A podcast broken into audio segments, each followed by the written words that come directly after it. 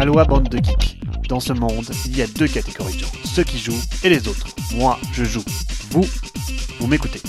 Salut à tous, dans l'actualité cette semaine, le dernier Game Night, quelques sorties marquantes, mais surtout du nawak. Donald Trump ne finit pas de générer de l'entropie.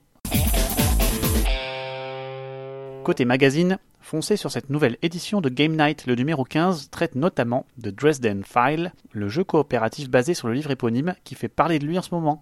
Une interview de l'auteur est aussi présentée. Il y a bien sûr le récent Pyramide de chez Yellow qui récolte de très bons avis. La réédition magnifique de Amun-Re par Super Meeple est encensée. Magic Maze remporte aussi d'excellentes critiques, comme Pandémie, le règne de Cthulhu. Notez enfin cette interview de Friedman Frisse et celle de l'artiste Joshua Kappel, à qui l'on doit notamment Endeavor, Scoville ou Wasabi. Bref, encore une superbe lecture gratuite qui plus est.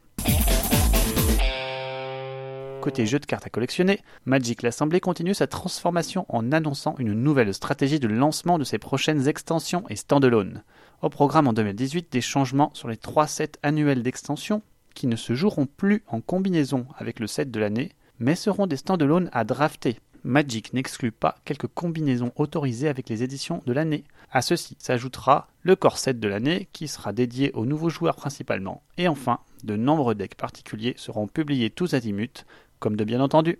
Tout ceci serait-il lié aux mauvais chiffres de la licence annoncés pour le premier trimestre 2017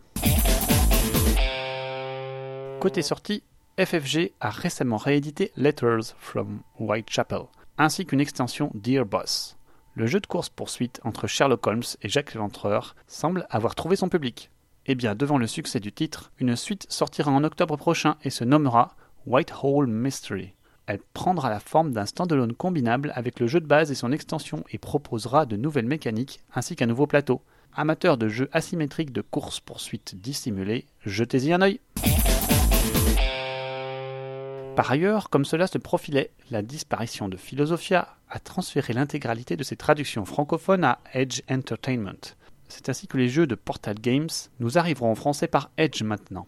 First Martians arrivera notamment cette fin d'année, tandis qu'il semble confirmer que Robinson Crusoe dans sa nouvelle édition révisée nous arrivera aussi tôt ou tard.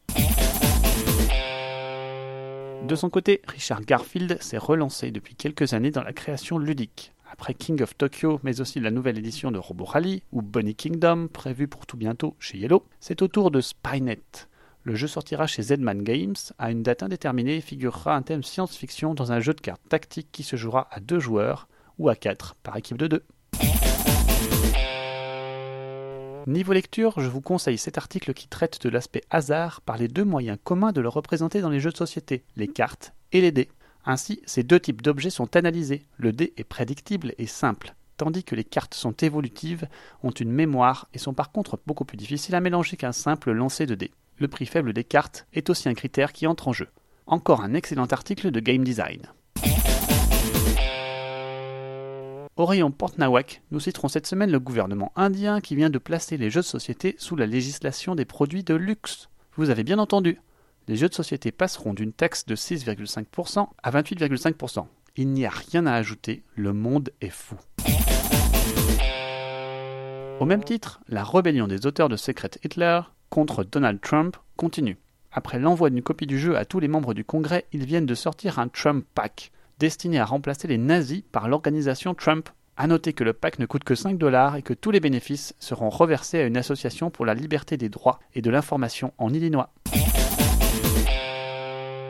Enfin, pour nos amis auteurs, The Dice Tower a publié une vidéo à la fois instructive et fun, le top 10 des choses qu'un auteur ne devrait pas faire. Cette vidéo de Dice Towers aborde des sujets particulièrement vrais au sujet du métier d'auteur, le débat est très instructif. Ainsi, les auteurs ne devraient pas monter de boîte d'auto-édition et prendre à la légère tout l'aspect édition d'un jeu.